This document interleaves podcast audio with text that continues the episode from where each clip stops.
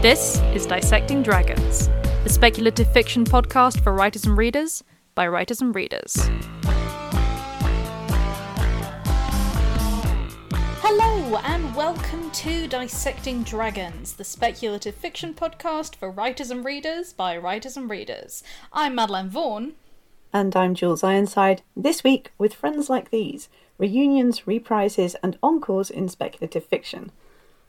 And this week we are delighted to invite in Elijah Menchaca. Hello, Elijah, all the way from the US. Hello, Madeline Jules. Thank you so much for having me. it's so great to have you here. Um, we've been excited for this episode. Um, I hope you have as well. I I have. Oh, I've never been on a podcast before, but I've always wanted to. Oh, well, I was going to say something inappropriate there, but I'm not going to say it. But uh, I know what you were going to say. That's I your almost said it first as well.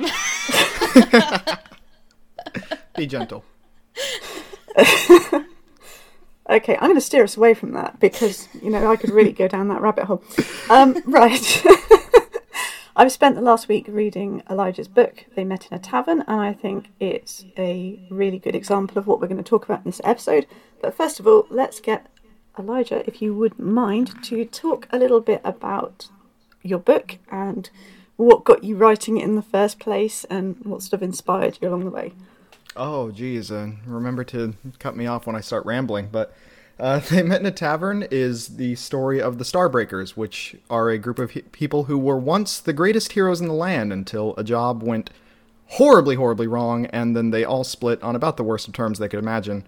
And then now, seven years later, the book actually picks up with them scattered and forced to reunite when a price is put on their heads, and they have to l- relearn to work together or all get destroyed separately. And it was a mess of things that uh, inspired me. Uh, it was uh, about half mood and half characters. Because on one hand, I wrote it right at the tail end of college. For me, I'd really enjoyed my college years. I had, a great group of friends. I felt like we could do anything. I loved hanging out with them. And then right at the last year, it just hit me that, oh God, we're all going our separate ways. We're all going to different states. I'm never going to see these people again, hardly ever. And I immediately missed them so much.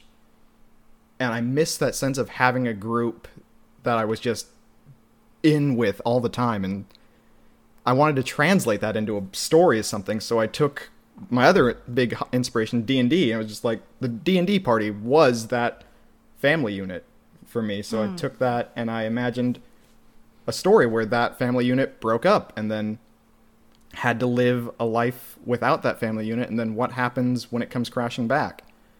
And i tried to look at it from a bunch of different ways. There were some people who were glad to be rid of it. There were some people who missed it terribly. And then there's that one friend who like technically graduated college but never really left college Now, you so wouldn't be talking about Brass, would you? uh, i would in fact be talking about brass Um, Brass was actually my favourite character, but um, not because I especially identified, but just because um, I was like, yeah, I know, I know that guy.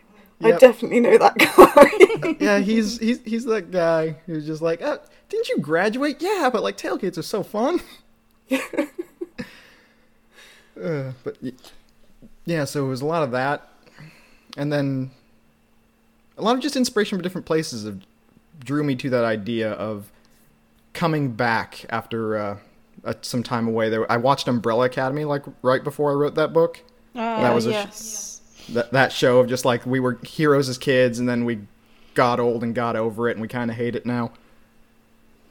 And Yeah. then uh and the big thing that pushed me towards fantasy besides just playing a shit ton of D&D in college was uh I don't know if anyone's read Matt Colville's Ratcatchers books. uh, I think I read the first one. Yep. Yep, Priest. That one I read that one I was like, "Oh gosh. I, I want to do something like this." And then Yeah. the, that that was a big push. And then but, but then some of the characters came out of just random stuff like Brass. I listened to a Panic at the Disco song and I was like, "Oh, this needs to be a character now." That makes so much sense, having read the book. So, is it your is it your first book? It is it is my debut novel. It's they say the third book you write is the one you can publish and that's technically true. because I wrote a book in like middle school and then I wrote another one in high school, but they're both garbage and they will never see the light of day. So Tavern's the first one I wrote, and I was like, no, this one's actually a good book, and it's the first one I've published. And did you? So you, you played a lot of D and D, and I promise, Jules, I will not go on to a tangent about D and D. I promise. But you you played a lot of D and D when you were playing. Uh, were you the did you play as the dungeon master, or did you you know was it a regular campaign? Was it lots of different campaigns? You know how much of of actually sort of what you were playing shaped the writing of the book? Do you think? Uh, all right, so I was the dungeon master for most of my D and D tenure in college. I had one friend who took over as DMing in one of my two groups.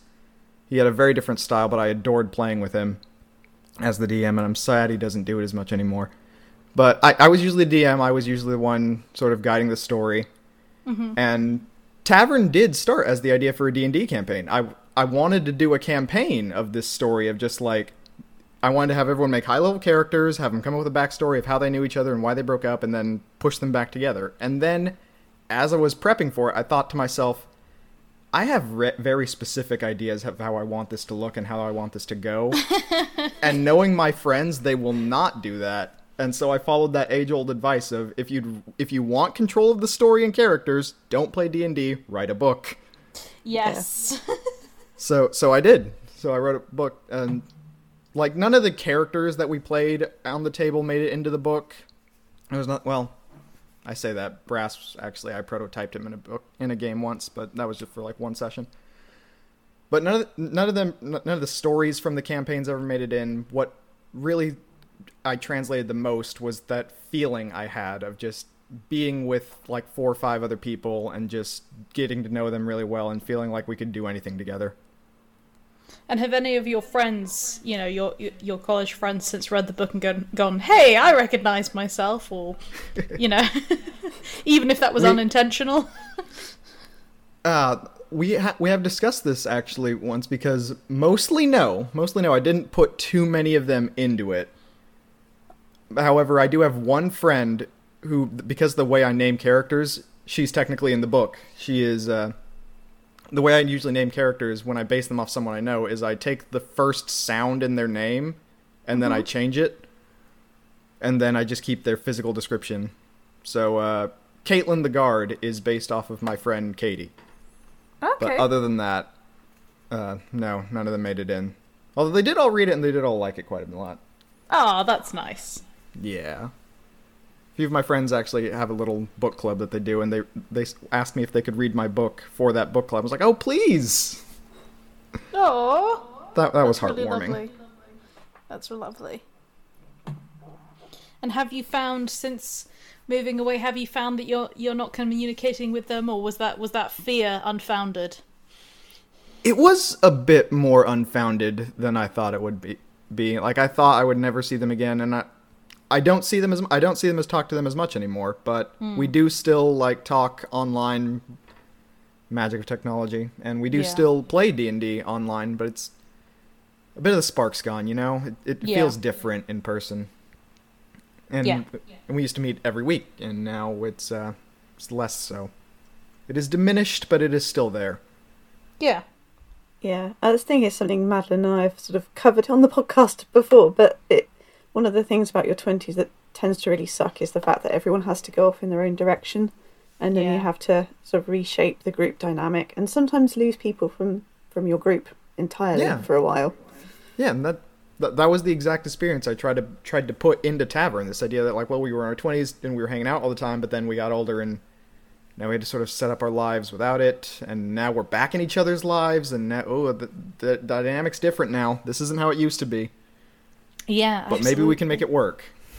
Because yeah, I think that's and it's something we're going to touch on a little bit, you know, a little bit later, but to sort of when you're in your 20s to compare to you know, even into your 30s, if if you've sort of drifted away from one another, you come back, you know you're different, but you don't necessarily feel different. And you know that you might logically know that everyone else is different, but the moment you see each other, you're expecting them to be the same and mm-hmm. no one is the same.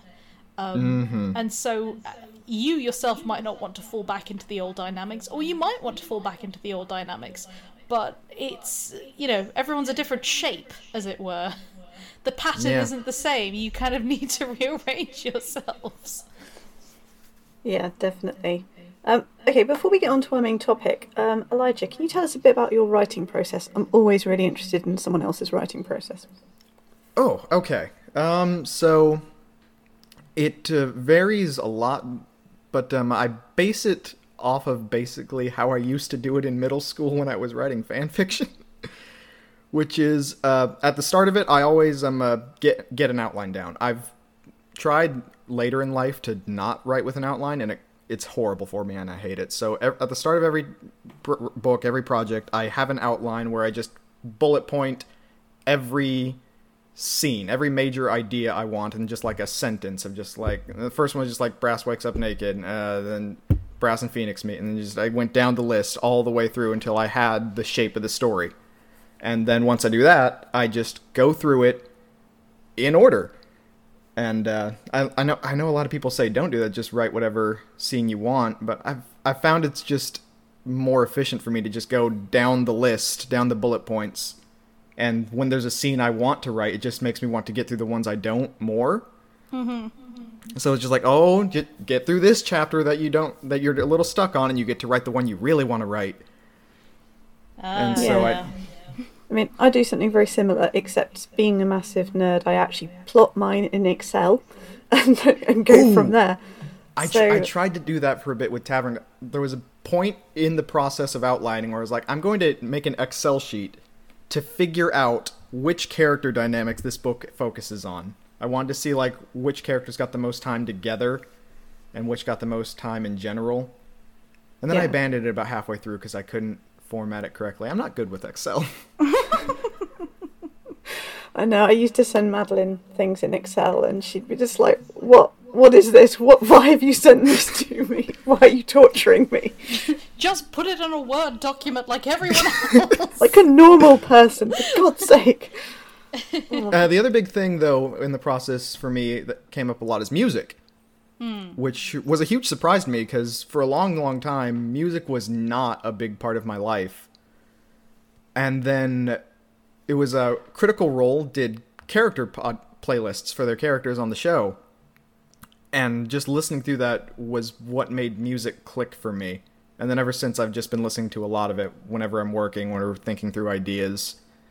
Um, So like, so mus- I- mu- so like movie scores and things like that, or uh, yeah. It's like it's actually mostly just like pop music as opposed to soundtracks because soundtracks.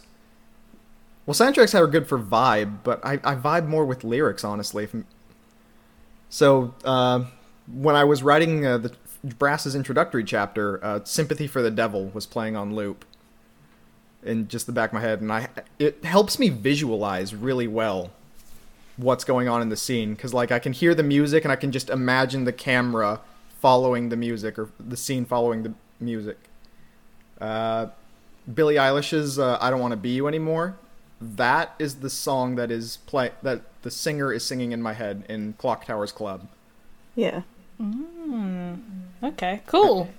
And So there's just lots of moments like that where it's just like this song is playing. I don't if I if I were scoring the movie and had unlimited budget, this song would be playing. So, um, one last question then. You've obviously been very influenced by D and D. You've been influenced by music in terms of sort of the characters.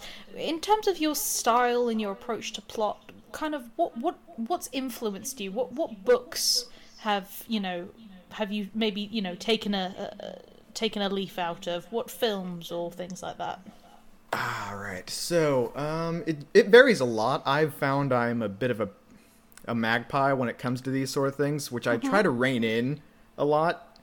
Uh, back when I first started writing, I, I it was literally just I would mimic the style whatever, of whatever the last book I wrote was, and that was a very hard habit to break. Growing as a writer, just like no, you are your own person. Um, Great But- for writing fan fiction, though. Oh, absolutely. It, it worked like a charm in in middle school. Uh, but so the books that the stuff that I've drawn a lot from recently, and what I've come to realize is in my bones as a storyteller, I am fundamentally influenced by superhero stuff. So the Batman and Justice League cartoons I grew up on as a kid and the MC, MCU movies now, that's where I get a lot of my just sensibility of like how characters should be, what like lessons should they take away from things. You know, like just the general premise that the hero should fight and lose and then learn a lesson and then win the next fight. That's that's like superhero that's in every superhero story and that's where I get it from basically. Okay.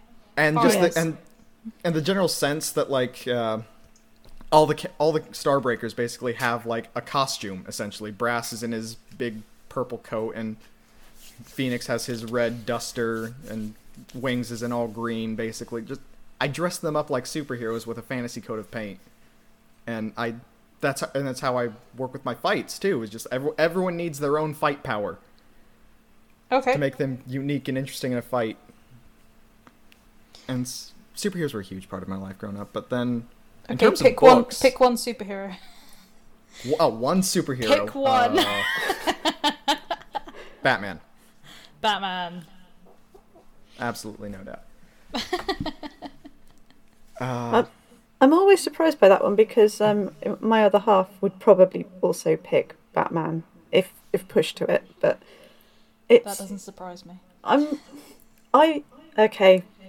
I'm really sorry if I'm going to offend anyone here, but I don't necessarily find Batman the most interesting superhero that's that's that's fair. That's valid. There's uh, as a person. I just don't. Depending on the story, there are things like the Killing Joke where Batman as a character is act- actually very interesting, and you know the Dark Knight. Is it Dark Knight Rises or the Dark Knight, the graphic novel, um, where he is again, you know, a much older character, and he is that's actually really that's Dark. Knight Returns.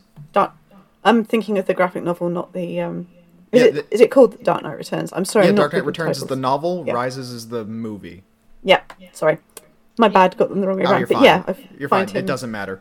See, I, I like Batman, but I only ever really like Batman when he's with someone else on his own. I find Yep. him a really uninteresting character, but I love his dynamic with Nightwing, for instance. I just love seeing those two together um, at any time. To be honest, I would just I'd just take Nightwing. Put Batman Oh, yeah. this- No. But I I do I'd like to see I like him. I, I you know it was like with um, uh, Batman, Superman, Public Enemies. Mm-hmm. I yeah, love yeah, the Batman dynamic is a between character. yeah. Batman's a character who really shines when con- when working with someone else. Yeah.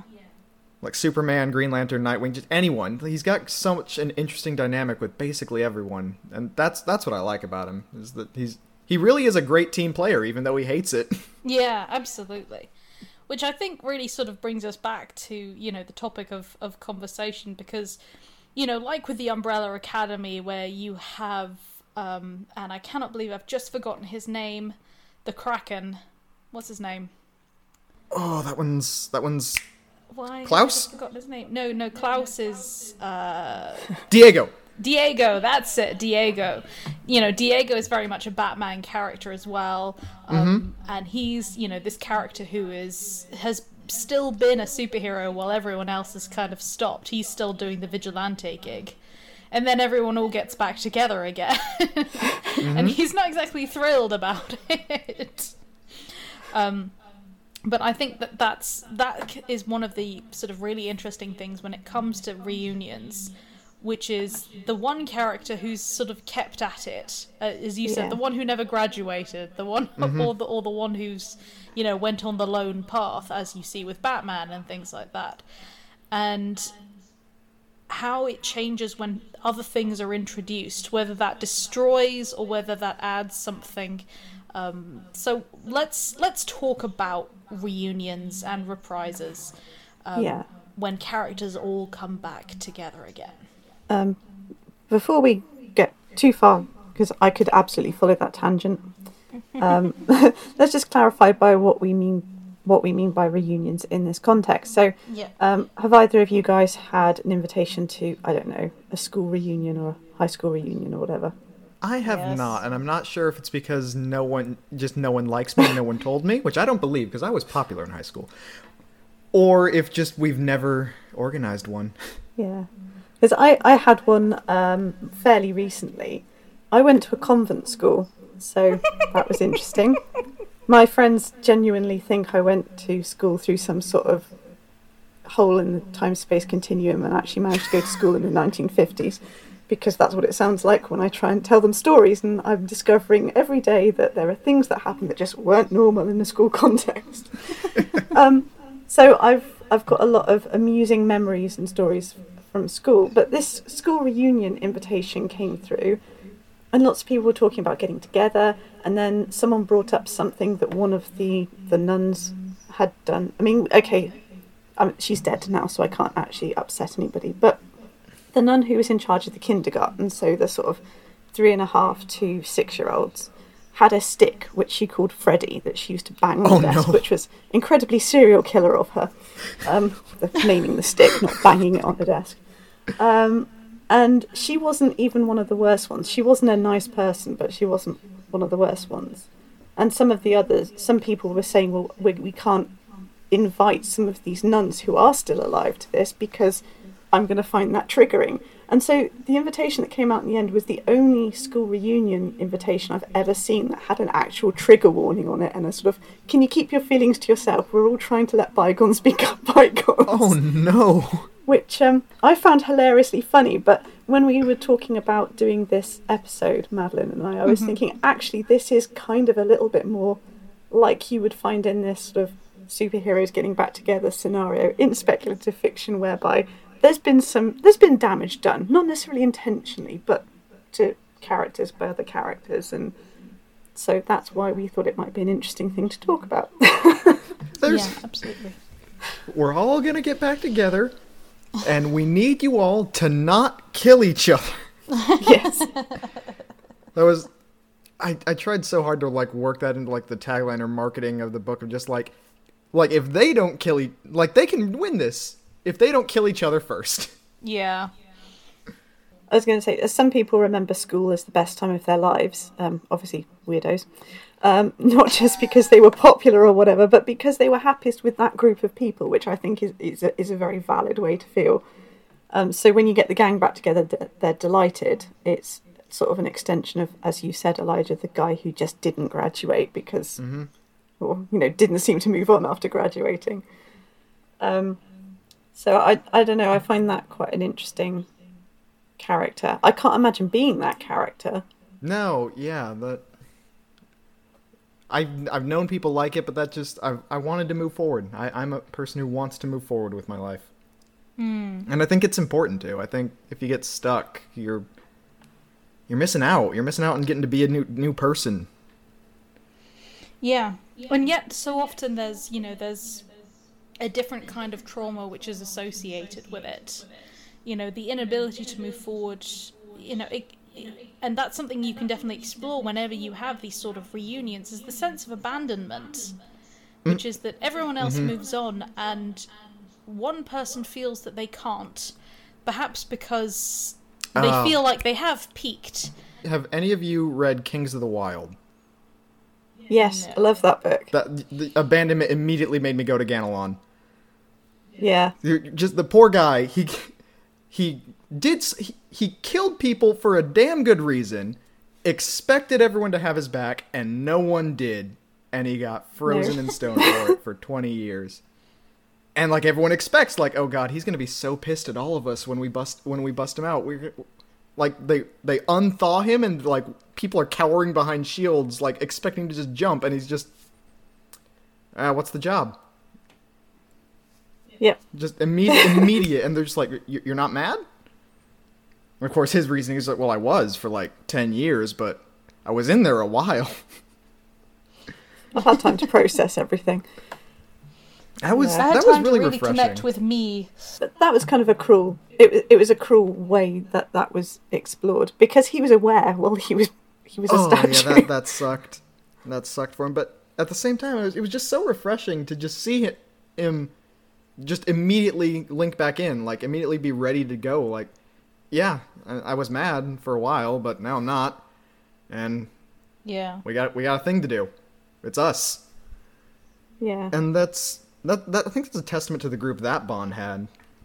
Like just like even after that much time apart, even after like kind of screwing each other over in places, just they're still there for each other when it moment counts back against the wall. Yeah. Yeah, definitely. It's interesting as well because what you can then also get is you can get the character who never moved on and is desperate for everyone to come back and really eager when they do. And you can have a character who never initially moved on and then doesn't want them to come back because there's that fear that, oh, they're just back for now. I'm going to get comfortable again and then they're going to abandon me again.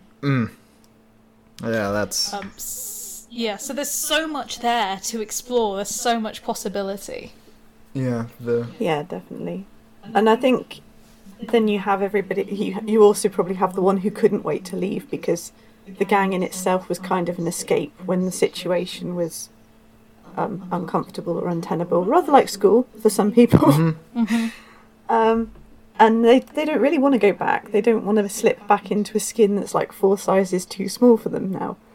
Um, and I suppose everyone else is sort of a gradation on that scale, as in there are good things, there are bad things, there are things they can't believe they've forgotten that actually they've quietly missed the whole time. Yep, yep, that was Yeah. I, tr- I that was the one of the premises in Tavern was I tried to give everyone a different angle on it. So Brass was the one who just never left and is immediately happy to just fall back in step and get back together. Phoenix is the one who misses it a lot but has moved on and but he feels lesser for having moved on. He feels like, "Oh man, back then that was when I was something. Now I'm not." And so he's kind of chasing something that might not be there anymore. And then hmm. Angel's the one who is very vehemently Okay, no. I, I don't like any of you. You you you guys hurt me. I'm glad to be rid of you. But at the same time, there's that little nugget of her that's just like I mean, I am mad at you guys a lot, but I don't actually want any of you to die. Not that mad. And then Snow was the one who uh, I I mirrored her in my head as the inverse of Phoenix, where like she doesn't miss it because she thinks she was less than. And but in doing so is maybe missing something she used to have that she doesn't now. Yeah. Yeah, definitely. Um, I think you. I mean, you've got a seven-year gap there, um, and you know, I think with Umbrella Academy it was a bit longer, wasn't it? Yeah, Umbrella Academy. than seven years. Umbrella Academy, I forget how long they were gone for because they broke up very slowly. Yeah, They were teenagers, then They like sort of- one died, and then one left, and then one disappeared, just until it was just Luther Yeah. left. And then Kings of the Wild Yeah. were separated for 20 years. Um, trying to think what else, what other ones were there? But um, yeah, I was just sort of thinking back to you know um, the the sheer, the sheer idea of sitting down to a meal um, for most of my class for a class reunion twenty years later was too much for some people to take. And then I was sort of thinking um, as we were planning this podcast. Now imagine that I'd taken those people and we were suddenly told we had to defuse a nuclear bomb together or something. um, and it's I think that's what kind of makes the trope um, quite quite a juicy one in narrative terms because you can have all those different internal conflicts and All things that, you, you get within a, a good group. But I think there's also some catharsis to it of just like, I think a lot of us just miss our friends and we'd like to get back together again. Yeah.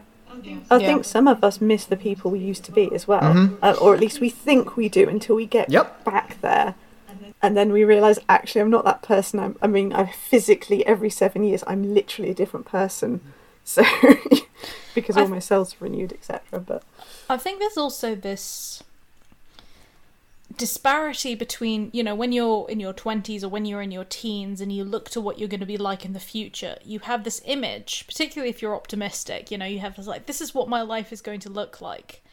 And then so often what they get is the trope where it's like, yeah, I'm going to be this. I'm by the time I'm this age, I'm going to be the CEO and stuff like that. And then it zips to the future, and they're They are not. They're not the CEO. They're yeah, they're they're the they're the post boy or, or something like that. You know, um, and Or the you know, I think that when you're young, you've got that. Not that there's anything wrong with that, but Yeah. when you're young, you've got this um, this image of what life is going to be and all the possibilities, and then you're kind of left with the reality of what adult life actually is. And adult life is slower.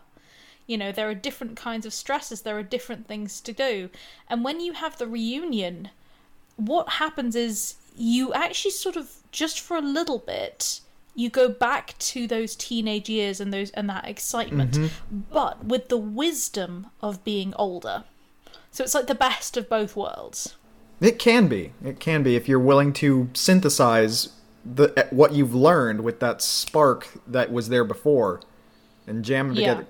The point, the big thing is to not be one or the other, to but to like find the best of both and be better than both of them. Yeah, yeah, absolutely. yeah, definitely. I think um, as Madeline was sort of touching on there, you, you kind of have this thing as a as a child and a teenager where you're going to do great things. We're all going to be kings and queens in Narnia, kind of thing, except that not everyone can be. And your ideas of what basically heroism is as a child and a teenager, and even in, in your twenties, is completely different to what heroism actually can be. Sometimes heroism is just getting up every day, going to your Oh, job, and you know, the truth? making sure your children are fed and go to school, etc., and maybe Yeah. creating something on the side. It's not necessarily all pyrotechnics and saving the world. Yeah, yeah.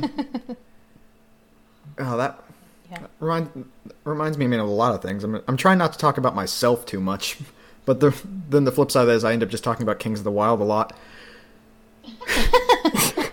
Because uh, Clay Cooper from Kings, he was that guy who was just like his hero his idea of heroism was very different like as an adult in that book as when he was younger but back then it was just like yeah go around hunt monsters get glory now it's just like i gotta be a dad Th- there- this Yeah. little girl needs me Yeah. and yet that definitely. feeling also propelled him to do like incredible stuff like there's a line in the book that gets repeated a couple times that made me choke every time i read it was just like you would come save me if it was me daddy right and he's just like if it was you nothing in the world would stop me and then it, it that line gets brought up like every time he's like almost dead or desperate to do something and i choke every time yeah. Well, it's, Yeah. it's the it's the Iron Man thing, you know, in um in Endgame, oh where you know there is a reunion there. yeah yeah They all I've, come I've often back together. I've often compared Tavern to like the first half of Endgame, of just like the heroes lost, they had to move on, and now we're trying to get back at it. And Yeah. some of them, and uh, they and they've moved on without resolving the issues that they left. on. They just walked away. yep, the, we And lost so and we so didn't fix it. years of unresolved. Resentment. Mm-hmm. And in some cases, unresolved broken romances as well, because you get a group of people together, particularly as teenagers, and you know, at least two of them are going to get together at some. And it's going to go horribly wrong because they're young. Mm-hmm. Yeah, th- th- they're And- young. You, if you're in a if you're in science fiction and fantasy, you probably did it in the midst of lots of adrenaline and near death experiences. yeah. Yep. And then and then what? and then yeah. and then it slows down a bit and you realize oh we're not this isn't actually going to work Yeah. that was uh that was that was phoenix and snow from tavern that Yeah. I, I i decided that like absolutely there would have been two of them who got together and absolutely they'd be broken up by now and i just i wanted to see that i wanted to see like a romantic relationship that had ended and had been moved past in fiction because i don't see that a lot and i wanted more of it No, you Yeah. certainly don't see it in. I think you certainly don't see it in, in fantasy, this sort of fantasy, as, as much. i will say usually when you usually- do they get back together Yeah, Yeah. it's it's the I old feel like flame it's just like, thing. ah, we were old the- flames once, and now new story. Let's get another shot. Yeah, yeah, absolutely. Which is also not very healthy because it's like, a, oh, we're back together again, back in this high stress, adrenaline filled environment. making the same mistakes again. Same mistakes. now is not the good. Now is not a good time to be making big decisions about your futures, guys. Um, before we move on to the next bit, let's talk about the one last job trope because the one last job trope is absolutely classic. The last job Mm-hmm. is usually the one that really goes wrong. Yeah. so the idea of having this high, high octane, high adrenaline, stressful situation where you've got a bunch of people who perhaps parted on very bad terms, went their own ways, and didn't really move on from it, being pushed back together for one last job is is just a recipe for disaster, and I'm definitely here for that. Well, there's two different kinds Yeah. of one last jobs, though. There's the, the one last job at the end of your career, and then there's one last job after the career, which is probably close to what we're talking about in the topic. Yeah. Yeah, definitely. And it's a very different dynamic. It's just like if it's just the end of you, if it's just the end of a run, it's just then you know everyone's gonna die. This is like last job, and then we retire. Everyone, we're gonna we're gonna make bank. We're gonna retire to the Bahamas. Nope, never happens. Whoever's yeah, closest that- to that's retirement when dies it, that's first. when it goes wrong. But then if it's a reunion one last job, honestly, your odds of surviving it are a lot better. Yeah. It's particularly interesting when it's a reunion, one last job, and it's actually, we need to finish the job we started and failed at last time. Mm-hmm. Um, Okay, but how I do, do we like the one last job because because because it's it's a really nice. Uh, you can understand why it's tempting, which is that oh, we get to relive the glory days, but then at the end it's finished. We're Yeah. not we're not trying to get the band back together. We're just we're just gonna do one last little thing, and it's such a tempting phrase. Just one last, Just one more, one just one more. one more, just one more. Ah, it's, it's adventures like Pringles, though. You can never have just one. Yeah, exactly. well, with Iron Man, it was just one, just one more fight, just one more. It, it, it was that was his whole arc for like everything post Iron Man three was just was like I'm Iron Man three. I'm done. Oh, but Hydra's back. Okay, one one more time. Just- and- but now I'm done. basically, Now I'm done. Really, I'm done. Oh, but now Since, since the first film wasn't Pepper going, you're, gonna- you're going to do this until it kills you, Tony. It's like, okay, okay, I am quitting. I'm definitely quitting. yeah, I One more, that just one that more scene this that you're one. talking about, like she literally says, "I'm not I'm not going to be a part of this because you're going to kill yourself," and his response is just like, "I know what I have. This is what I have to do." And when I rewatch that scene, I cry because they're both right. Yeah. Yeah, And it's, I think it also adds new meaning to obviously when he dies. Because it's almost a little bit cold in some ways, because Pepper's just like, you can go now. And I was just always like, no, Pepper, hold on to him, Jesus. No, I I don't know. I but think at the same time, but, uh, you know, uh, that that's the part of me that doesn't want him to die. Yeah. But it is, it's this understanding that they knew when, when she came into his office and he'd sort of put the technology together. He could have just given it to the Avengers and stepped back, but she pushed him because she knew that that's what he needed. Mm-hmm. Um, that he couldn't walk away, and I think it was good because before they were very much at odds of the fact that they loved each other, but that she wanted him to retire, um, and he never felt like he could, um, and that put a lot of difficulty in their relationship because they were they were sort of hurtling towards an exit that they knew was inevitable um, and that was going to hurt. And then, rather than them sort of being at odds about that, there was a kind of a great sense of peace in that they knew that there was never the, the, the one last job, as it were, was going to be the last one.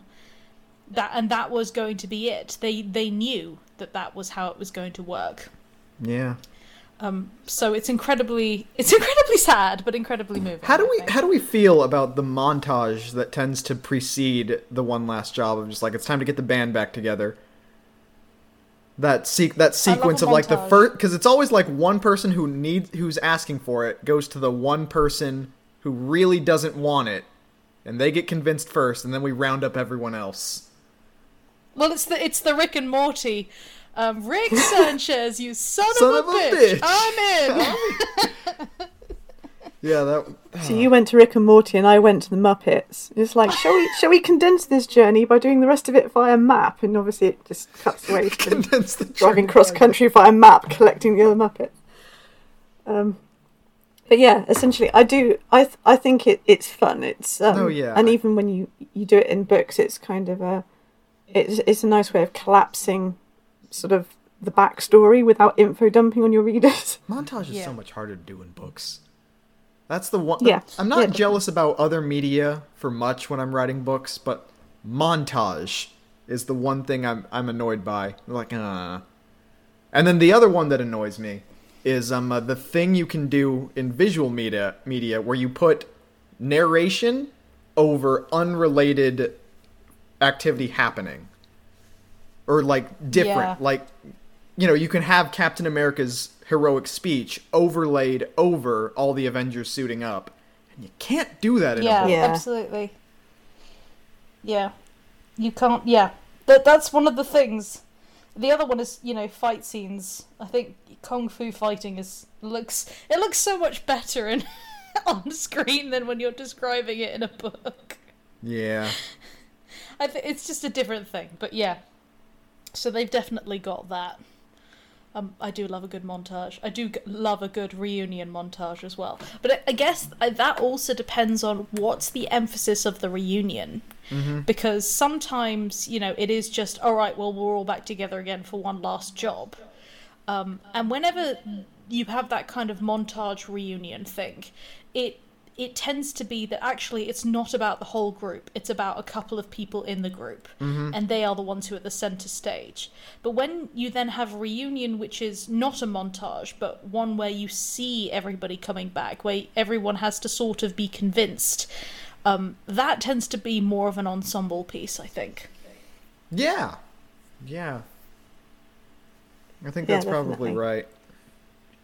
I, I think my favorite part of that whole trope though is just like getting to see where everyone is and contrast getting that contrasted against what you need them for. Like you walk into it like you walk into a place and Rick and Morty, you walk into a place like, hey, this guy's the biggest muscle I know, and he's playing piano now. Yeah.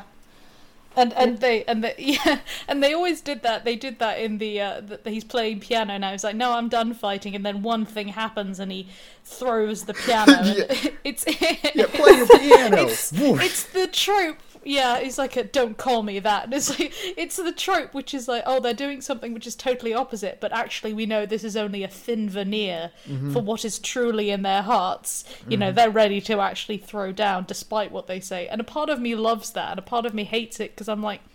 It's like saying, yeah, but you never really, you never really get to leave. You never really get to change or to develop or anything like that. There's always that little bit inside of you, and I was like, oh, because I kind of want, what I kind of want is like, yeah, okay, all right, look, I'll come and do the muscle stuff, but look, I've got to be back here at seven because I've got a gig and I'm not missing it, kind of thing. Like, do both. you don't have to destroy the piano.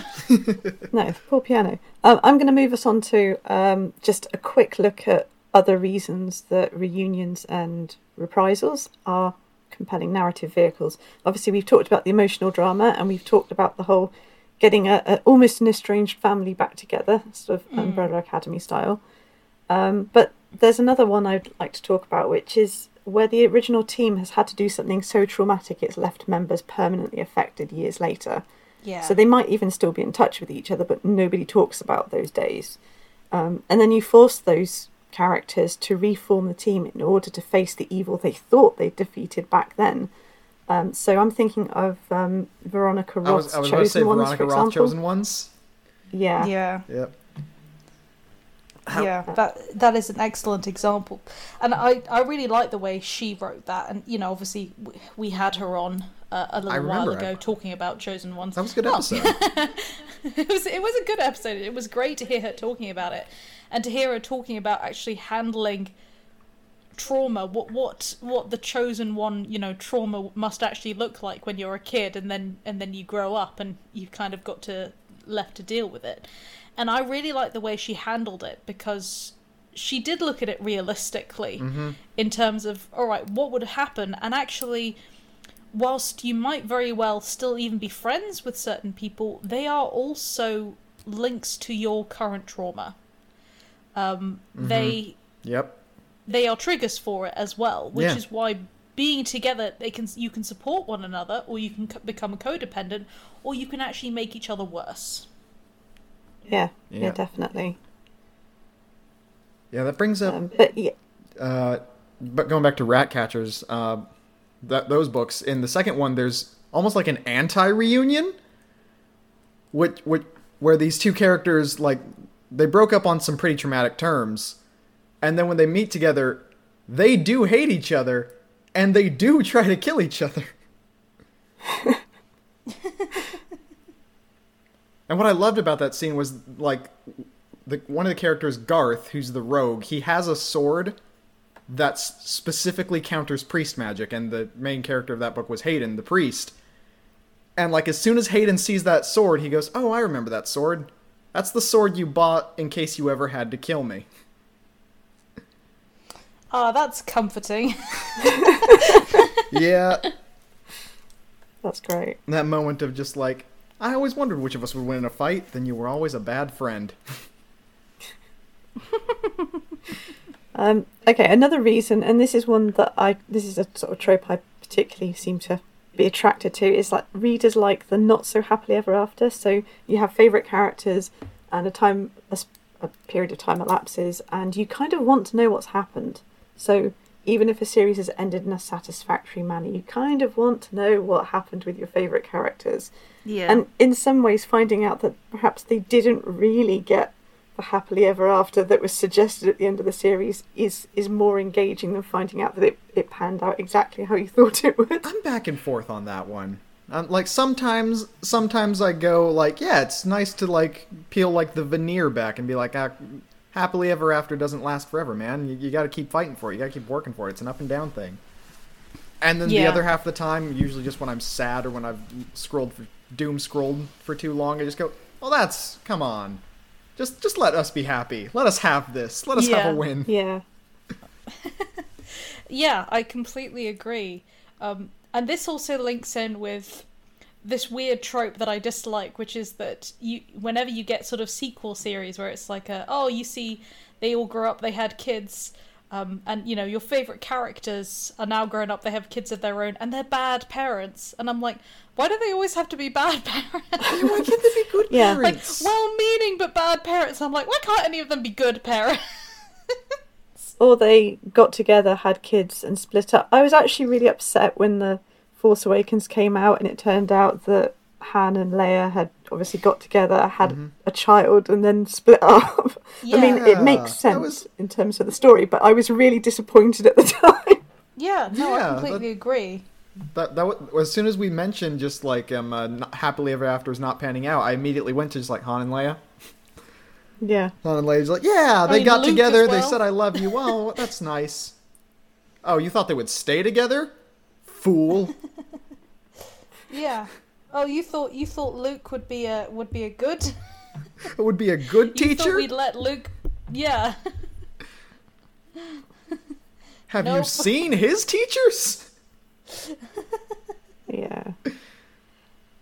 I think one of the things with this sort of the, the reunion, the reprise in, in team ups, is that there are decades and decades of sort of epic, high fantasy, sword and sorcery type stuff um, that are just straight up adventures that, that give you, uh, you know, boy gets sword and a destiny type, Mhm. and then you assemble the group and you go off on your adventures.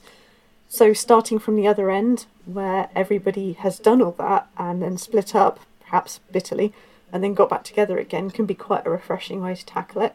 I, hmm. I think that's And just a it- symptom of the genre's age at this point. Just like it's got like again because it's been around so long, we've had so many of those straightforward stories that we're all hitting the point of just like, well, then what what happens after that? Yeah, Yeah. Absolutely. It's. I think it also um, it it taps into the into that favorite trope, which is you know the ensemble pieces. We all love ensemble pieces, um, but it, it taps into it by sort of cheating. it does. Um, you know the team Yeah. after they've split up, rather than having to show the the initial formation.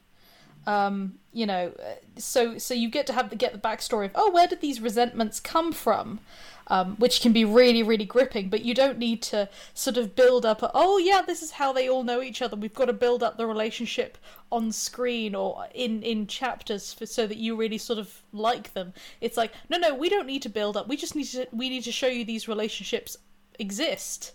Um, and we can sh- show them getting better. So it's it's kind of like a cheat. Oh no, I yeah, I exploited the hell it out of that for really Tavern. well. I exploited the hell out of that for Tavern. I was like, I literally uh, and numerous times where I was, just, I was just writing, and there would be like, I would think to myself, do I need to tell you their backstory? No, you you know what their backstory was. You've seen this done a million times. Let's move on. yeah, definitely. Okay, um, let's.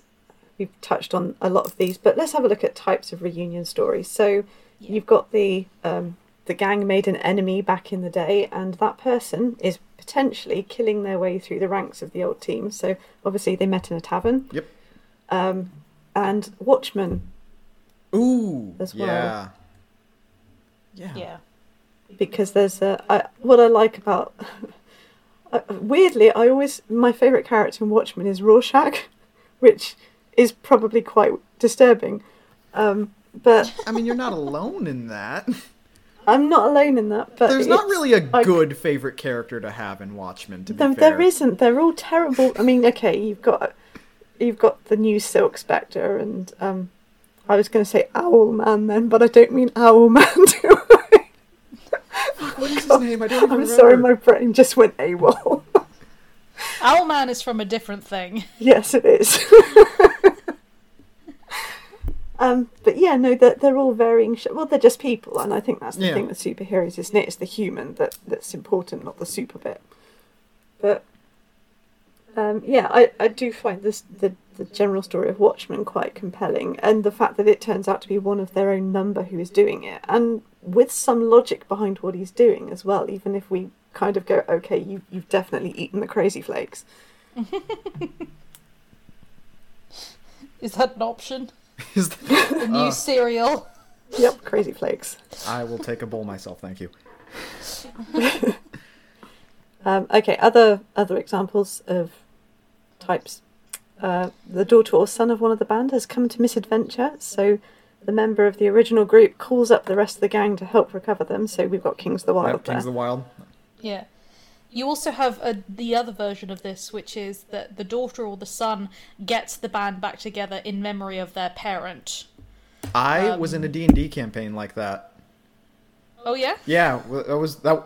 My, my friend who took over as DMing, he that was the first campaign I, he ran that I joined, where we were playing the children of the old band, and the whole campaign Ah. was trotting around trying to rescue them and slowly getting them back together, and then also slowly eclipsing them. Because by by the end of the campaign, it was us telling our parents what to do, and they were just being like, That's "Yeah, sure."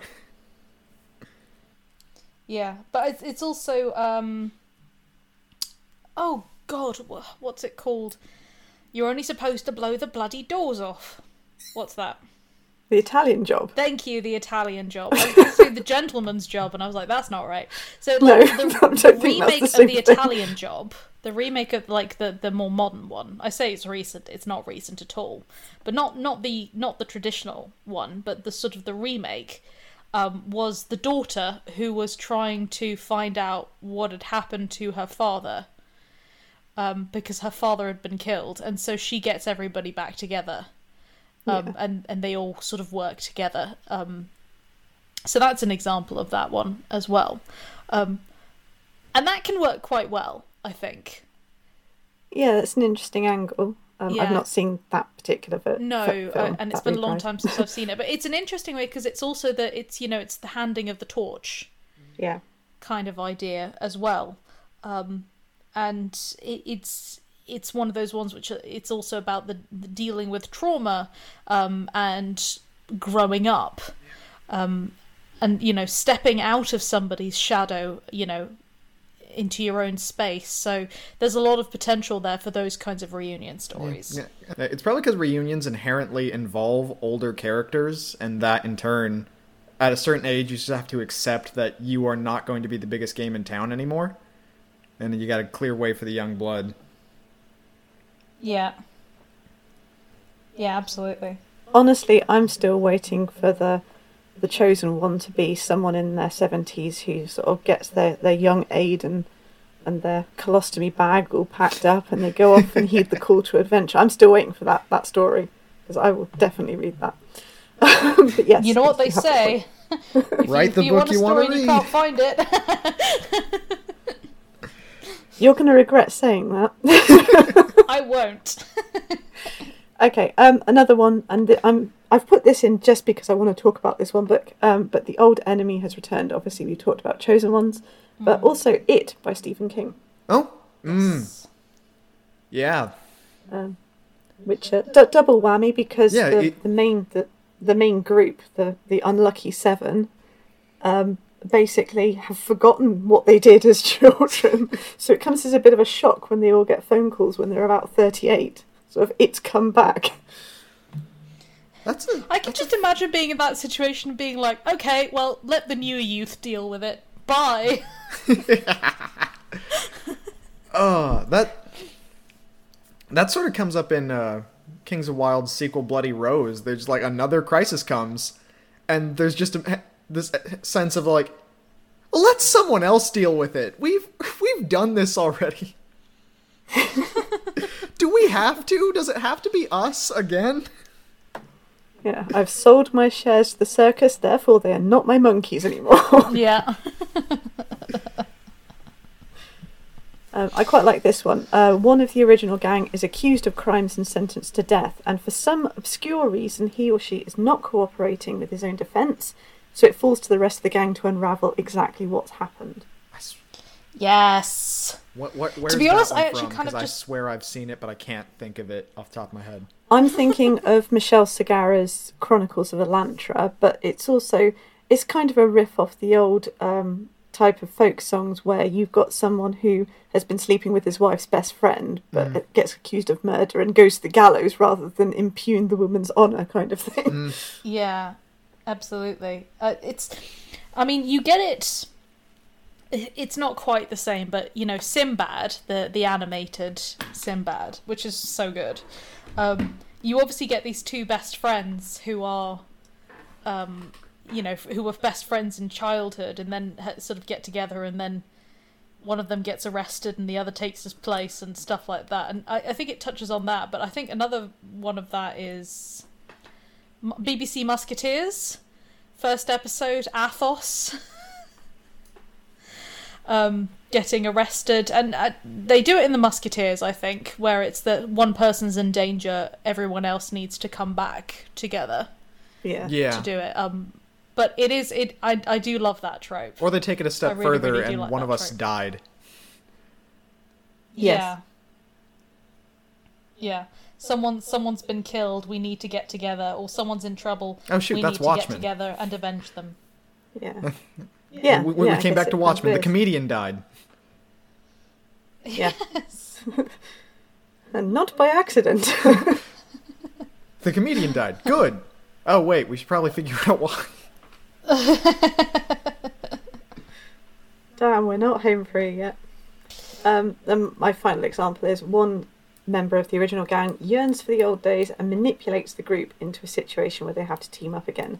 I'm thinking of a book called The Shadows of Spindrift House by Mira Grant, which is a sort of Lovecraftian dark fantasy horror type scenario, which features a, a group of five now 20 year olds who are about to leave college and they're all going their own way. And one member of the group really doesn't want that to happen because as teenagers, they were kind of like this group of teenage detectives, sort of very Scooby Doo style. Yeah. Mm-hmm. And in the desperation to try and keep everyone together, even though everyone except her has kind of lost interest in the process, they just don't want to be those people anymore. She brings up the greatest mystery she has access to, which is where she herself comes from. And they go to investigate Spindrift House, which was allegedly where she used to live. Um, everything goes horribly, horribly wrong from there, as you'd expect from a Lovecraftian horror story. Yes. But there's also uh, the the third of the Cornetto trilogy with Simon Pegg, which is At the World's End. yes. Um, that's a really typical example of of yes, one guy who's not left. Yeah, not not ready to let still go. holding on to that. Yeah, so it's fun when you're 17, but not when you're in your th- late 30s or 40s. Yeah. Yeah. Ah, it's a really great story. Yeah, definitely. Okay, so um, who do I put on the spot first? Of your favourite reunions or reprises in speculative fiction? Elijah, why don't you take this one? All right. Um, not going to say mine. Um, I honestly think Kings of the Wild. Um, Yeah, I did not discover it until after I'd read Tavern. But as soon as I read it, I was like, "Oh gosh, this is just this very, this is the the exact same juice I'm getting from there." And I loved that book just Yeah. because I lo- the the way Clay just doesn't want to get involved, but he knows he has to. And the, Yeah. the reactions and just where you find each of them post post the adventure, uh, Moog Moog trying to cure the rot and contracting it was such a ugh gut punch. And then Yeah. there was the whole situation with Matrick, which was something I tried to squeeze into the conversation earlier. is like sometimes you have like that scenario of like they thought they were going to be one thing and then years pass and it wasn't. Matrick was a twist on that, whereas he got like the big happy ending. He got to be a king, and it was not anything like he expected or wanted. and then Ganelon, Yeah. which we talked about earlier, just like poor guy got frozen, and yet they're all back together again. And there's such an interesting magic to it of just those guys like rocking through one last time, and then that huddle right at the end where they all just hug and say "I love you." Ah, it, it gets me every Yeah. time. Yeah, I, I particularly enjoyed um, the way Nicholas Eames kind of riffs off the idea of a rock band where things went a bit sour and they split up and got back together because there, there's hints of that through both Kings of the Wild and Bloody Rose, isn't there? Mm-hmm. Yeah. King, Kings of the Wild and Bloody Rose, the way I differentiate them is Kings of the Wild is about trying to reclaim something that was lost one last time, and Bloody Rose is more about giving something up. Yeah. Yeah, it is Yeah. passing the baton. Uh, what Yeah. about you, Madeline? Um, so I think on the very surface level, I really, really, you know, I enjoyed the whole the end of the event Avengers. I didn't like necessarily all the ways that it was done, but I I love the whole.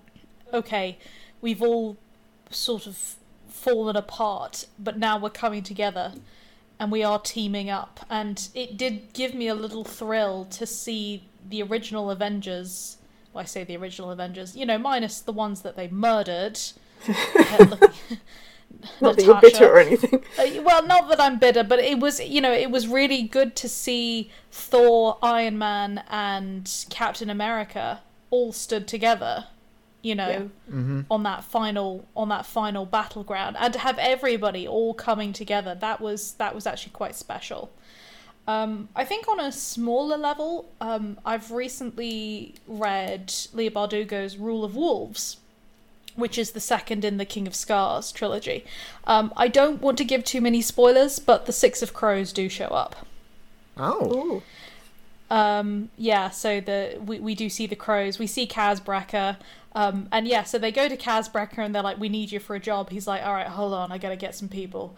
Um, and he he goes gets Wylan and he goes and gets uh, Jesper.